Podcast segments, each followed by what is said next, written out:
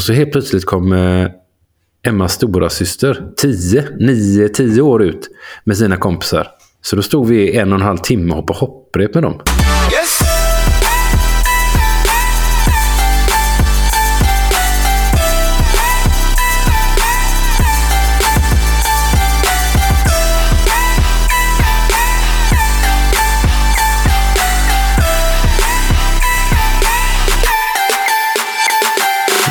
Hej och välkomna till dagens avsnitt av podcasten Träning och smärta.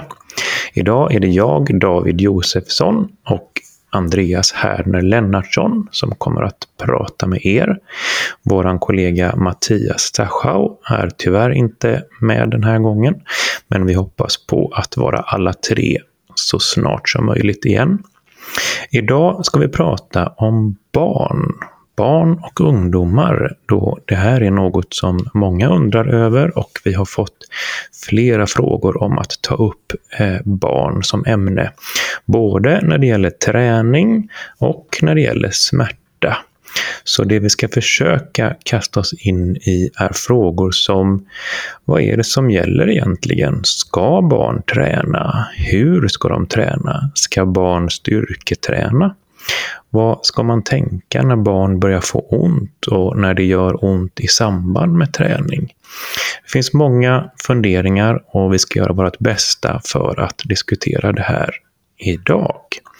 Men har du någon speciell tanke kring det här med barn och träning, Andreas? Jag tänker väl eh, först och främst, hej, vad kul att få vara här igen. Och sen tänker jag i sammanhanget barn och träning att det verkar vara så att eh, fler och fler barn tränar men att man kanske tappar den här fysiska aktiviteten utanför. Så vad vi gör på träningen blir det mer fokus på. Och då kanske man eh, tänker att man måste göra vissa grejer som vuxna gör på träningen. Att även barn ska göra det. Och då kanske man glömmer av det här, den fysiska aktiviteten eller träningen som sker när man leker och har roligt eh, på andra platser. Just det. Jag tycker också det är någon sorts paradox här att vi får mer och mer frågeställningar kring det här med barn och träning. Eh, och det verkar som att barn tränar mer och många har besvär ifrån kroppen. Och samtidigt vet vi ju då att barn är mer inaktiva än någonsin förr. Det är definitivt så att det finns ett växande problem med övervikt och fetma hos barn. Att det är många andra saker som kommer med inaktivitet som är eskalerande problem som har att göra med eh, tålighet och eh, motorisk utveckling och sådär. Så det är någonting som inte riktigt stämmer här. Barnen rör sig för lite och tränar för mycket. Och det kanske även vuxna gör, men det håller vi till ett annat avsnitt. Jag tror definitivt du är inne på någonting där. Hur är det då? Vad är det man ska göra? Ja, men om vi ska då eh, sätta någon standard kring hur vi ska förhålla oss. Så eh, har vi återigen tittat lite i, eh, i eh, den lilla bibeln om hälsa kanske. FYSS. Eh, det är egentligen rekommendationerna för fysisk aktivitet i grund och botten. Och Då kan man ju någonstans kategorisera förskolebarn i 0 till 5 år. Och Där finns det inte så mycket tydliga rekommendationer. Men det, vi har, det som jag har läst in mig till för dagen då är att eh, vissa länder använder sig av eh, vad man har sett att barn faktiskt gör. Och det är 180 minuter ungefär.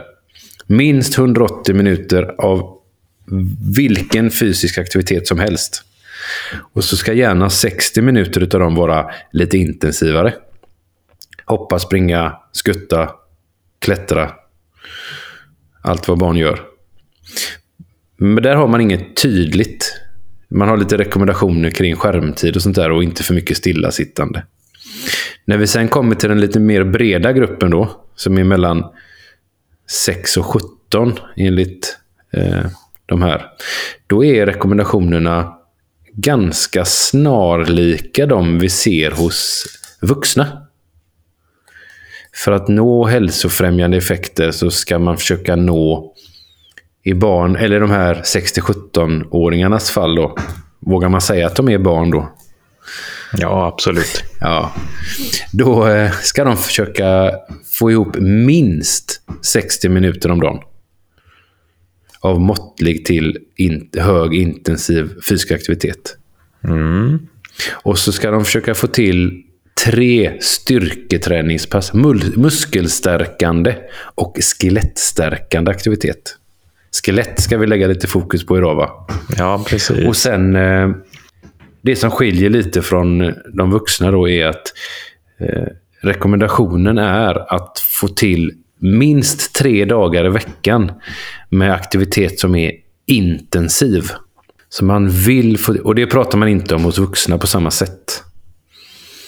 Att man faktiskt ska få till den här intensiva aktiviteten. Det betyder att det är lite skillnader och så får vi poängtera här nu då att det här är ju inte det barn ska göra utan det här är det man minst behöver göra för att ha en god utveckling. Och att vi då ser att rekommendationerna trots allt på den här extremt generella Eh, nivån är fortfarande att man ska vara mer aktiv som barn än vuxna och att man behöver ha lite mer ordentlig aktivitet än vad vuxna behöver för att komma undan med minsta möjliga. Och vi ska prata lite om vad det här beror på. Vad är det egentligen man behöver som barn och varför och sådär. Men det är helt klart så att det finns eh, ett problem i Mm, att det som kanske driver barn till aktivitet nu för tiden är inte lika mycket fysisk lek som det har varit förr, utan att somliga barn tidigt fastnar i specialiserad idrott där man inte har riktigt eh, samklang mellan det som är barns behov av aktivitet och det som är då idrottsspecifik träning. Vad är det som är viktigt för barn? Ja, inte är det samma saker som de flesta vuxna fokuserar på i alla fall. Vad är det man behöver som barn när man växer? Vad säger du, Andreas? En, en gradvis tilltagande belastning, men också en ganska bred, ett bred spektrum av belastning. Och det är väl det man tappar lite då när man börjar tidigt, specialisera sig tidigt till en idrott eller en aktivitet. Där man gör samma sak många, många, många, många, många gånger i veckan och blir jättebra på det. Men det här att utsätta sig för många olika eh, aktiviteter kommer inte bara vara bra för vår motoriska utveckling. Att vi blir bra på att göra många olika rörelser. Utan också att eh, om vi vänder det ta även till den här vävnadsspecifika tanken om att skelettet kommer ju också bli starkare och tåligare i de olika vinklarna och krafterna vi utsätts för. Så det kan finnas flera vinster i, inte bara ut, ur ett motoriskt och neurologiskt perspektiv, utan också ett vävnadstålighetsperspektiv. Att vi vänjer oss vid många olika typer av stressorer. Just det. Och det är väl de här två kanske huvudpelarna som vi behöver Eh, vara tydliga med när det gäller barn. Nervsystemet och skelettet är inte färdigutvecklat och det tar lång tid. Och under tiden som man utvecklar eh, de här eh, kroppsegenskaperna så behövs det stimulans, annars så får man inte fullgod utveckling skulle vi kunna säga. Och om vi börjar att prata om nervsystemet och hjärnan där då, så är det ju så att man fortsätter att växa och utvecklas i Eh, nervsystemet fram till ungefär 25 års ålder. Och motorisk aktivitet och som Andreas säger, bred motorisk aktivitet, att man gör många olika sorters rörelser. Det är någonting som är ganska viktigt för att man ska få en god utveckling av nervsystemet. Och då är det lite grann så att om inte man gör det under tiden som nervsystemet växer och utvecklas, så är det lite grann för sent sen. Då, då är man för alltid på en liksom sämre utgångspunkt, även om man börjar träna en massa senare i livet. Och Det är aldrig för sent att göra någonting bättre av det man har. Det går alltid att börja träna, även om man är 90 år och får vinster av det. Men vissa saker kan aldrig bli bättre än vilken bas man har gett sig själv tidigare i livet. Och det här är en sån sak. Så man blir helt enkelt eh, fumligare och har svårare för att lära sig nya färdigheter om inte man har en eh, tillräckligt mycket rörelsestimulans under utvecklingsåren. Och det här är någonting som i alla fall jag tycker är gravt underskattat när man pratar om barn och rörelser nu för tiden. Barn behöver göra många olika sorters rörelser eh, och inte bli för styrda eh, eller göra mycket repetitioner av, av väldigt specifika moment. Därför är det svårt att slå fysisk lek som aktivitet. Och om man ska syssla med specialiserad idrott så är det bra om även idrotten är eh, bred vad gäller rörelsevariation och man gör mer saker än just precis det som ingår i de specifika idrottsmomenten. Och du har ju även i det här med motorik en, en vinst i att du kommer ha lättare att ta till dig nya rörelser längre fram. För att du med stor sannolikhet har fler basrörelser och fler olika sätt att lösa en, en rörelseuppgift. Och då kan ju kroppen skapa mer effektiva och, och snabbare känna igen nya moment som man utsätts för längre fram sen. Just det. Men man eh, kan tänka på det här ur två perspektiv. Det är sannolikt så att man har eh, vinster både vad gäller då prestation och förmågan att röra sig på många sätt och kanske bli duktigare på olika andra aktiviteter senare i livet. Men också då att det här kan vara en, ett sätt att ha mindre skaderisk. Eftersom eh, om man är så att säga motoriskt klumpig så är det också lättare förstås att göra sig illa, ramla, slå sig och så vidare. Eh, både i vardagen och i eh, idrottsmoment eh, senare i livet och när man höjer insatsen och krafterna blir högre och sådär. Så det går inte nog att stressa vikten av att barn ska röra sig på många olika sätt göra olika sorters aktiviteter. Helst om man nu sysslar med idrott, då göra olika idrotter. Och eh, om man inte sysslar med idrott så gör inte det någonting, men då behöver man leka fysiskt istället. Springa, hoppa, klättra, rulla, hoppa och så vidare. Så många olika saker som möjligt. Det som jag tycker är härligt som lyfts nu är det här med att man kanske ska för vissa ta bort ordet träna. För jag tänker att det är typ samma för vuxna och barn. Att träna kan kopplas ihop med att någonting måste vara jobbigt och tråkigt för att det ska vara effektivt. Utan snarare att fysisk lek snarare kommer främja att man kan göra det för att det är kul, det är varierat. Man har inte den här associationen av fysisk lek med någonting som är jobbigt. Utan att man snarare paketerar det på ett annat sätt. Nej. Även för barn. Absolut. Eh, och om man ska vara noga så är det ju faktiskt så att alla känner till det här med att barn kan inte orka gå 10 meter för att det är så jobbigt och de är så trötta och sen så ser de en katt och då kan man springa fram och leka med katten eller det är en lekplats längre fram och då plötsligt så blir det krut i baken och så ska det springas och hoppas och klättras och gungas. Så att eh, man, om det är så att det finns ett problem med att få barnet aktivt så ska man ju absolut hålla sig ifrån allting som låter eh, jobbigt, krävande eh, och är en prestation och fokusera på det som är lustdrivet och eh, inspirerande. För det spelar absolut ingen roll varför barnet rör sig eh, så länge det blir rörelse av det, så att säga. Och den andra sån här stora mm, pusselbiten som vi tog upp här är ju det här med vävnadstålighet och särskilt då skelett sättet som i likhet med nervsystemet eh, fortsätter att utvecklas fram till 20-25 års ålder.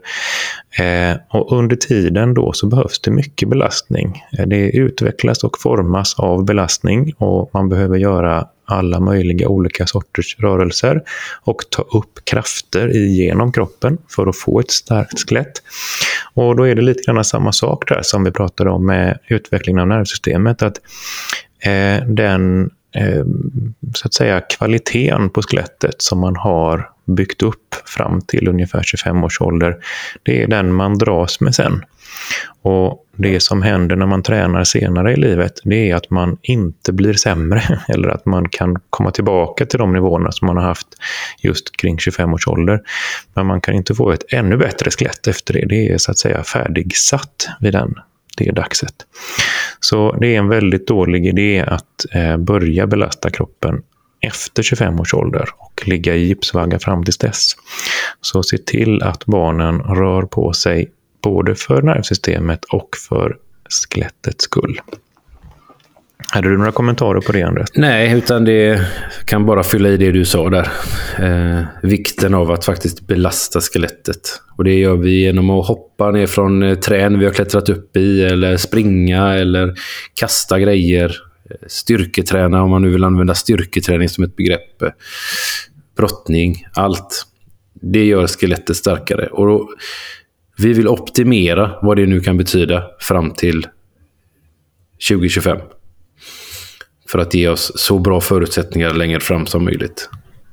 Just det. För att inte drabbas av eh, besvär. Ja, och benskörhet och sånt senare i livet förstås också. Då. Mest det jag syftade på. Mm.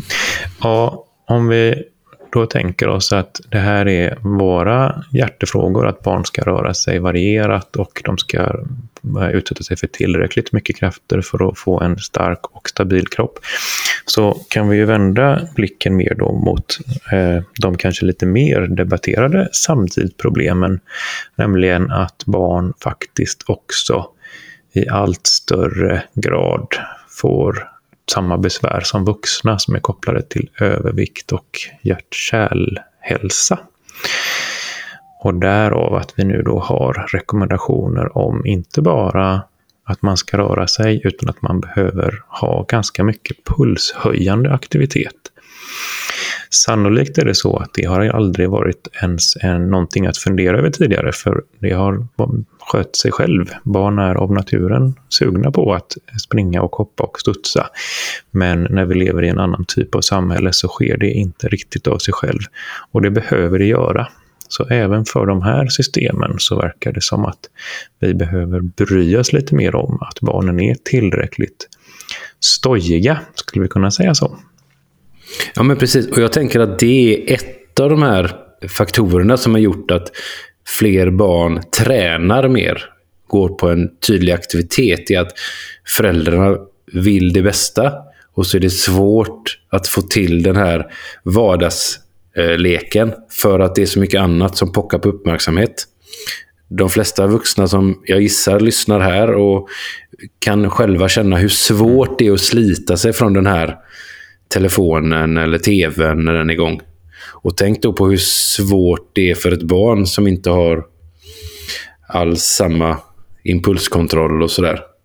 Och då blir det träning, alltså, eh, strukturerad träning som blir vägen. Och då faller man in i att man gör en sport och redan där tidigt fastnar man i ganska, eller fastna låter ju jätteavancerat, men, eller allvarligt, men att man det blir mer ensidigt för att man förhåller sig till en idrott med, eh, med eh, ett ganska tydligt stramt regelverk och rörelse som man gör. Mm, just det. Ja, eh, jag tror att man eh, behöver tänka till som förälder kring det där med eh, hur ska jag få det här att hända utan att det blir för mycket tvång och krav och skäll och sådär.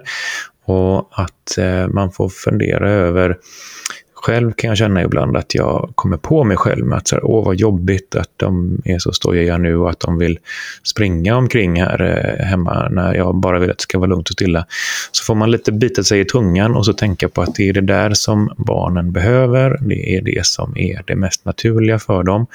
Och försöka uppmuntra hellre då lite mer sån lek, fysisk lek, än att man sen då eh, en eller två gånger i veckan ska tvinga dem att göra någon sorts strukturerad träning.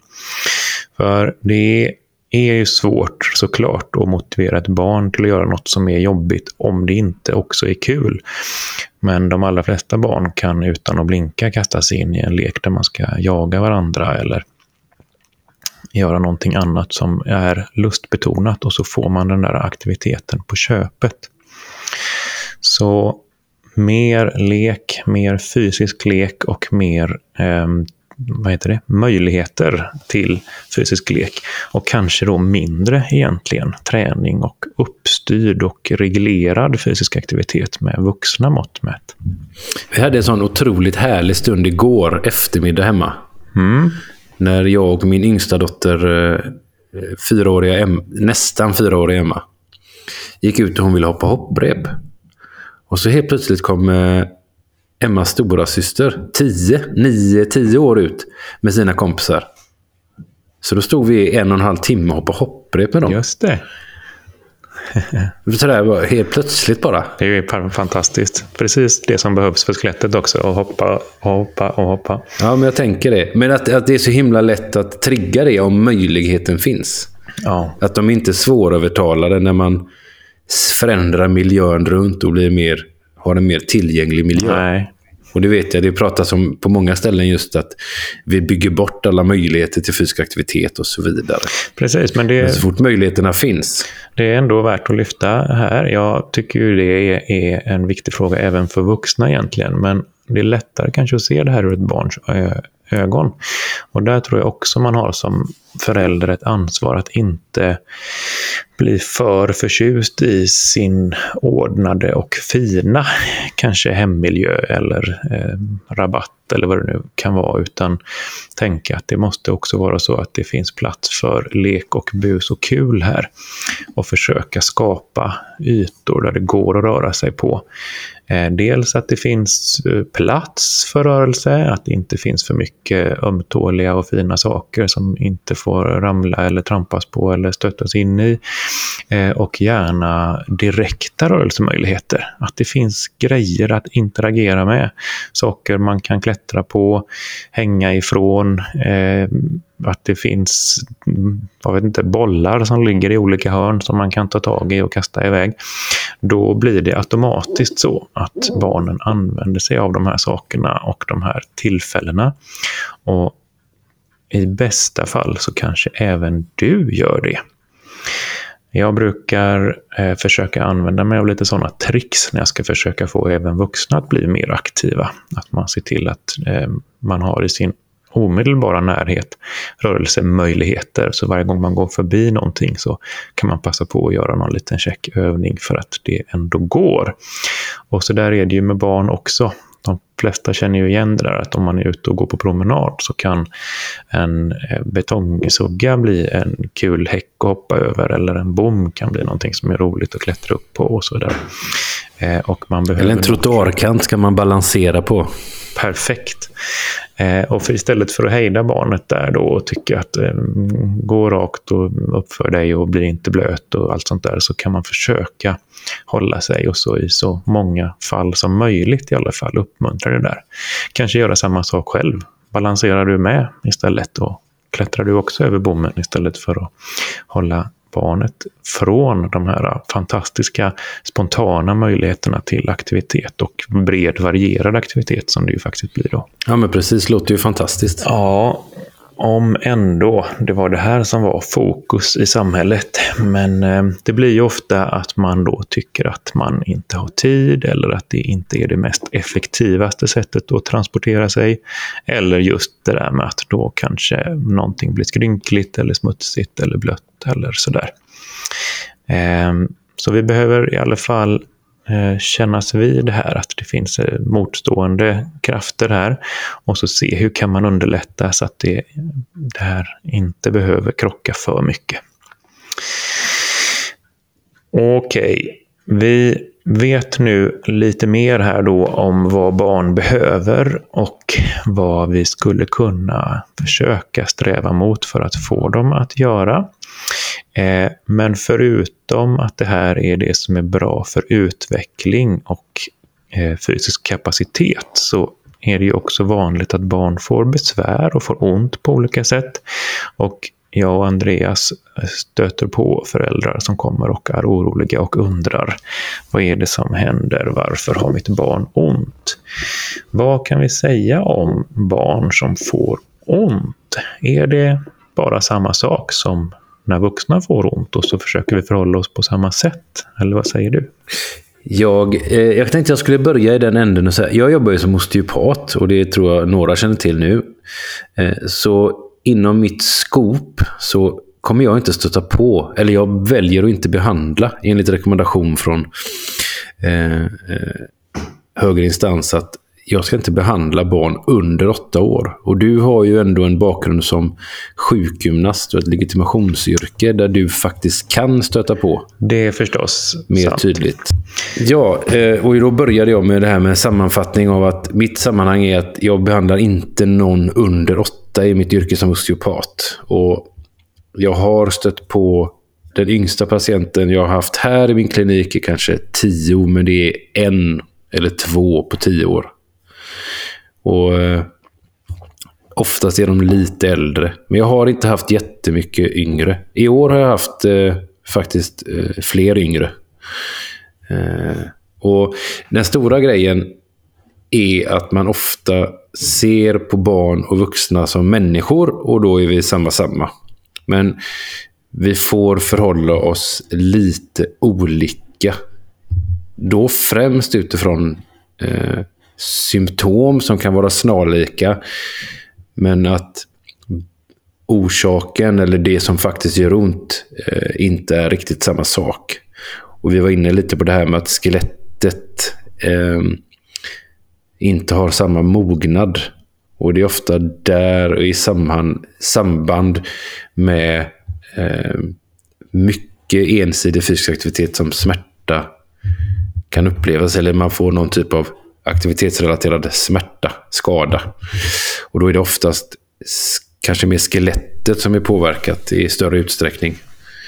Just för att det inte är moget på samma sätt Nej, precis. Jag tror det är jätteviktigt att veta eh, både som terapeut men kanske även som förälder, att barn drabbas inte riktigt av samma saker som vuxna. Och särskilt om man då kanske har tränat och idrottat själv och tycker sig ha erfarenhet och tänker att oj, nu gör det ont där som jag har haft ont, då är det nog det. Så måste man komma ihåg det, att barn är inte små vuxna.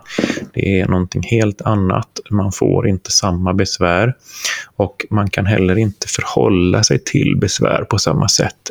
Mm, en tydlig sån grej är ju att man kanske ofta tänker eller drar slutsatsen som vuxen att ah, oj, nu gör det ont här, då måste jag bygga upp det området som gör ont, då måste jag träna det hårdare eller sådär. Och en väldigt stor andel av smärttillstånd som barn får i samband med träning och aktivitet är ren och skär överbelastning och den går inte att anpassa sig till på samma sätt som för vuxna eftersom det ofta är just då tillväxtzoner i skelettet som överbelastas. En typisk grej är väl sensmärtor då som hos vuxna blir just sensmärta men som hos barn ofta är att man senan ligger och drar i den där tillväxtzonen och så är det den som överbelastas. Mest klassiska är väl då det här som kallas för morbus schlatter i knäna till exempel. Men också någonting som är väldigt vanligt som jag upplever mig nu. Jag är tränare för eh, ett eh, pojkfotbollslag. Många som går runt och har ont i hälarna. Det får ju vuxna också, men barn har tillväxtzoner i hälbenen som man kan överbelasta när man till exempel springer för mycket och det är stumt underlag här med mycket konstgräs och hårda fotbollsskor och sådär. Och då går inte det att bita ihop och strunta i. Det är man behöver avlasta i högre grad, får man väl ändå säga. Mycket sådana saker, mycket eh, tillväxtzoner, eh, skelett och eh, vad heter det? skeletthöljesrelaterad besvär hos barn som helt enkelt är för mycket av någonting, eh, någon typ av stress på just det området som kräver antingen mer att man bara bromsar och gör mindre eller framför allt det som vi var inne på tidigare då, att det behövs mer variation. Barnet behöver göra på fler sätt. Det går inte att ha så många upprepningar av samma rörelse på samma sätt som det tyvärr ofta blir i idrott. Ja, precis. Och du pratar väl lite överbelastningsbesvär, men barn får ju akuta skador också. Men då kan de också te sig lite annorlunda jämfört med hos en vuxen. Just för att skelettet är omognare och lite mer skört. Just det. Skört är fel uttryck. Det är lite inte lika styvt som hos vuxna. Så en, en fotledsstukning hos en vuxen renderar ofta en ligamentsskada. är det vanligaste. Och, men hos eh, barn då är skelettet kring foten och ben där senor som sträcks ut i samband med stukningsvåldet eh, lite mjukare. Så att då är muskeln och senan tåligare. Och så släpper skelettet istället och man får det som kallas en avulsionsfraktur. Som kan te sig som en fotledsstukning men har inte samma läkningsprocess. Det ter sig inte riktigt som en vanlig fotledsstukning utan det blir en annan typ av skada ur ett till synes ett våld som eller en skada som hos en vuxen är en, en stukning. Mm. Till exempel. Man kan ibland uppleva att eh, barn får frakturer orimligt lätt och det är ju då på ett sätt sant helt enkelt. Eh, men också att frakturer kan se annorlunda ut mot vad de hade gjort hos en vuxen. Så det, man kan tänka som så här, eh, anledningen till när vi pratar om akuta skador att vissa skador är vanliga handlar ju om att kroppen ser ut på ett visst sätt så den har sina specifika styrkor och svagheter och sen utsätter sig människor för vissa typer av rörelser och eh, belastningar som gör att eh, en viss typ av skador kommer hända. Överarmsbenet brukar gå av på samma ställe eh, hos alla och så vidare. och så vidare. Men att den typen av samband är inte riktigt samma för barn då. Man har inte samma förhållanden i kroppen, man har inte samma eh, tålighet, relativa tålighet mellan olika vävnader i kroppen. Så det, det, blir inte samma skador och inte samma besvärsbild riktigt. Och det kan vara bra att känna till. Men någonting som ju då är väldigt bra med att vara ett barn, det är att man har oftast en helt makalös återhämtningskapacitet. Så när barn drar på sig olika besvär, inklusive faktiska akuta traumatiska skador, så har de ju en väldigt god förmåga att återhämta sig.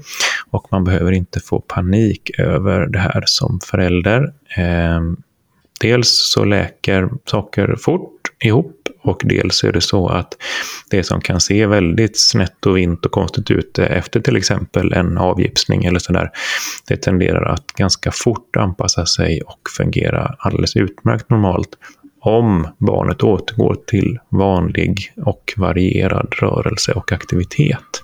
Så snarare uppmuntra att göra så mycket vanliga saker som möjligt än att eh, bromsa och oroa sig då i eh, efterförloppet efter sådana här besvär. Ja, men precis. Främja, alltid, alltid bättre att främja rörelse än att bromsa. I, generellt. Just det. Eh, en annan sån här sak som vi kanske ska också nämna då, för det är ju väldigt mycket så att man letar efter vad som är rätt för mitt barn, vad är bäst för mitt barn och så oroar man sig såklart när någonting inte är bra för ens barn det är att det inte heller, precis som det inte riktigt går att jämföra vuxna och barn, så går det inte heller alltid att jämföra barn med barn. Och det är väldigt lätt att man förväntar sig samma av till exempel alla barn i ett lag eller i en klass och så vidare. Men vi måste komma ihåg att barn utvecklas exceptionellt fort eh, och det gör att när utvecklingstakten är så hög så blir det också väldigt stor skillnad mellan olika barn om de inte råkar befinna sig i samma utvecklingsstadium. Och så där är det, det går stötvis. Så det är inte alls säkert att bara för att man är född på samma år att man befinner sig i samma utvecklingsstadium och därför kan man ha väldigt olika fysiska förutsättningar. Så både vad gäller eh, fysisk så att säga, tålighet och prestation och eh, andra sådana här utfallsmått så är det så att eh, man behöver utgå från barnet, där barnet är och inte titta på vad kompisen eller eh, lagkamraten kan eller tål och så vidare. Vi hade en diskussion du och jag David. Jag vet inte om man ska öppna den här dörren. Men ja. eh, det är inte vanligt att barn har ont kanske på samma sätt som vuxna. Eh, överlag. Men någonting som många ibland pratar om är ju växtverk. Precis. Ska vi nämna något om det här lite diffusa, konstiga, ospecifika växtverk? Det kan vi göra. Vi kan nämna det och så kan vi börja redan direkt med att säga då att det här är eh, ganska så okänt territorium. Eh, och att alla har hört talas om växtverk. Eh, så man, man tänker nog att det är någonting väl etablerat. Men det är en idé, får man ändå säga. Vi vet inte egentligen att det gör ont att växa. Eh, vi vet att det som ofta kallas växtverk är vanligt och förekommer hos de flesta barn. Men det finns ju också andra då, hypoteser om vad, vad den där ondskan består i. Var det något särskilt du tänkte på där, Andreas? Nej, det var bara lite allmänt generellt kring smärta, barn och smärta just. För alltså barn kan ju de har ju så liten erfarenhetsbank av saker som gör ont. Så det kan vara svårt, och så är det även med vuxna ibland. Att något, något som jag tycker eh, jag beskriver som smärta är kanske inte smärta för någon annan. Och har man aldrig haft träningsverk och sen får man träningsverk så kanske man kopplar med det till något ondskefullt för att det här inte känns bra. Medan en annan som är van vid träningsverk tänker åh, nu har jag gjort något riktigt bra för jag har träningsverk. Jag har ont i kroppen efter träning. Så just den här när, när man pratar med, eh, med, eh, med ens barn som känner att de har ont. Som dyker upp lite hipp som happ. Och man har tidigare pratat just om växtverk som, och kategoriserat det. Jag vet inte vad det är. Du, du är ett barn så att du har säkert växtverk. Precis. Ja, precis. Det här det är ju samma för vuxna förstås. Att det här med att tolka smärta är oerhört svårt. Och vi vet nu att det finns ganska många olika saker som påverkar det där som är inte alls så rättframma som en fotledsstukning eller en en eh, handledsfraktur som man gärna vill skylla sina besvär på.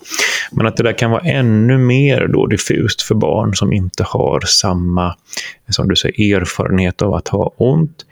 Eh, och barn har ofta mycket svårare för att beskriva smärta eller för att beskriva var någonting gör ont till exempel. Eh, det är ju Eh, välkänt att barn som eh, mår dåligt på något annat sätt eller är ledsna eller sådär, att de säger att de har ont i magen. Eh, och att sådär är det en del som också då tolkar många av de här typiska växtverkssymptomen, att det kanske är någonting annat som skaver, någonting som barnet inte mår bra över och då upplever man det som smärta i eh, en kroppsdel istället. Det här är ju Eh, spekulationer, så det får vi vara tydliga med för lyssnarna. Men vi har alltså ingen egentligen fysiologisk bas för att säga att det skulle göra ont att växa. Däremot så kan vi säga då att på ett lite mer filosofiskt plan så är det väldigt tydligt att det är kostsamt med utveckling och att det kan vara besvärande att göra stora utvecklingssteg. Eh, men man vill nog gärna tänka sig att det är lite mer mekaniskt, att man någonting eh, växer och expanderar och att då gör det ont i det där eh, vävnaden som växer och det kan vi inte riktigt säga faktiskt att det händer. Tycker att det är en väldigt intressant diskussion. Verkligen är det det. Det sätter också det här aspekten lite på, även som vi har även hos vuxna, hur hanterar man smärta? Alltså coping, hur, eh, hur, vad har man för copingstrategier? Och en, en, en vuxen känner igen ett symptom och kan förhålla sig till det på ett tidigare erfarenhet eller eh, man har hört något. Men barn har inte det, utan de får ont och kan bli ganska rädda och tycka det är jätteobagligt för att man vet inte vad, vad det faktiskt är. Nej, precis. Mm. Man kan dra det här så långt som till att säga att det här med träning och aktivitet, att det där är faktiskt en funktion som det där fyller. Det är att utbilda barnet och barnets eh, nervsystem och upplevelsevärld i hur saker känns och eh, att lära sig tolka fysiska signaler, få en erfarenhet av hur det är när man till exempel tar i så mycket att det bränner i lungorna eller bara faktiskt det som också oundvikligen händer när man rör mycket på sig, hur det är att eh, skrapa i något, banka i något, ramla och eh, slå i knäna mot marken och så vidare. Att man behöver uppleva det där för att sen kunna hantera det på ett bra sätt och inte må för dåligt av eh, även mindre då, kroppsliga skavanker. Ja, ehm, vi ska snart packa ihop det här avsnittet tror jag. Ja. Men jag tänkte att vi ska dra en sak till för att det nu säkert är en del föräldrar som lyssnar och som har barn i olika idrotter. Och kanske barn som har ont någonstans i samband med sin idrott. Om vi knyter ihop det här som vi har sagt med vad är det barn faktiskt behöver för fysisk stimulans för en god utveckling och en god hälsa med vad är det barn helst inte ska ha för att få olika besvär i kroppen. Så kan man väl säga att det som tyvärr är det vanligaste inom just etablerad barn och ungdomsidrott, det är att det är för mycket träning, för ensidig träning, för specialiserad och hård träning.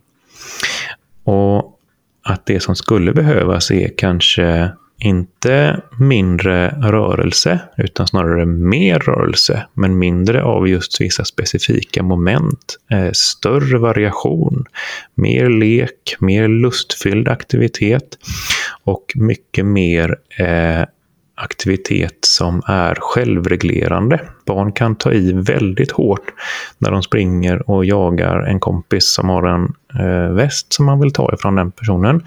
Eh, men det går inte att jämföra med programmerad eh, intensitet när man säger till barnet att de ska göra någonting som är väldigt jobbigt upp till en viss nivå och så räknar man repetitioner eller man räknar tid och så upprepar man det flera gånger i veckan. Så om man kan på något vis vara med och påverka vad som händer på träningen eller hur man sen hanterar sitt barn under resten av veckan så är det som behövs både för utveckling och för välmående och slippa smärta. Det är mycket aktivitet men bred och varierad aktivitet och så lite specialisering som möjligt. Känns det som att det stämmer med vad vi har pratat om, Andreas? Absolut. Eh, berikad eh, fysisk aktivitet. Mycket. Och mycket behöver inte vara intensivt, som du säger. Utan det kommer barnen sköta själva. Men att man främjar olika rörelser, en bred variation i rörelser. Eh, men också att man har med, och gärna då när det blir så här mycket specifikt och intensiv träning, att man kanske ibland behöver fundera på var någonstans får barnet återhämtning. är ju inte bara brist på träning utan även annan, andra aspekter där. Precis, för vi vet också att det är läxor och det är, det är prov och det ska lekas med kompisar och det ska det är tråkigt att sova och det ska ätas. Allt sånt där ska hinnas med också. Nu, blir det, nu problematiserar vi hej vilt här. Jo, men det är viktigt. Det eh, kan fungera avskräckande, men eh, att man har med den. Gärna Gärna också då när det blir mycket och ensidigt. Ja, och kanske nu blir det ju också så att vi drar alla barn över en kam, men det blir ju förstås väldigt olika diskussioner det här om vi nu pratar då om en åttaåring eller en 16-åring. Och är man, har man ett barn som är liksom tonåring, då blir det ju ofta så att eh, mycket av den här, det som vi kallar för lek, det kanske har försvunnit helt ifrån schemat och så är det bara planerade träningar. Eh, och så är det samtidigt en fas när det är stora krav i skolan om man ska mm, ha prov och grejer. Och så tyvärr då så brukar ju det där hänga ihop med också en otroligt krävande tid socialt när det är svårt att passa in om man ska eh, lyckas behålla rätt face i sina olika kompiskretsar och sådär. Då behöver man verkligen tänka på det här med återhämtning eh, på flera plan. Både för kroppen och för knoppen. För det, vi kan inte separera det. Kort och gott. Mm, nej, precis. precis. Det är inte, vi, är inte en bil, vi är inte bilar. Inte du? Nej, jag har knappt en bil, David. precis. Andreas har sina olika verkstadsproblem här. Ja, okej. Okay. Nej, men det var väl bra tror jag. Vi eh, vet att det här är ett ämne som engagerar många lyssnare. Så som vanligt så får ni hemskt gärna lämna feedback. Och om du som lyssnar känner att Åh, jag vill gärna veta mer om det här, men just det som du undrar över har inte tagits upp i dagens avsnitt, så får du gärna höra av dig så kanske vi gör ett avsnitt till om det här. Eller så bara vi stoppar in lite frågor kring barn i ett annat ett avsnitt med ett annat ämne. Eh, lämna gärna feedback. Eh, och i övrigt som vanligt får ni gärna följa podden Eh, lyssna i vilken spelare som helst. Prenumerera, följ, lämna recension så hjälper ni oss. Och det går bra att kommunicera med oss via våran Instagram som heter just träning och smärta. Eh, eller till någon av våra privata plattformar, eller inte privata, men ehm, respektive professionella plattformar. Eh, min heter inteont.nu, både hemsida och Instagram, där det går att skriva och hitta även mejladress och så vidare. Andreas, hur hittar vi dig? Ja, på Instagram så är, är väl jag som är huvud, huvudannonsör på eh, träning och smärta Instagrammen. Men annars har jag osteopat-Andreas som en mer eller mindre inte jätteaktiv Instagram-kanal. Eh, eller holisticbalance.se som är min hemsida. Tipptopp. Då eh, säger vi att det var dagens avsnitt och så hörs vi nästa gång. Tack för idag. Ha det bra. Det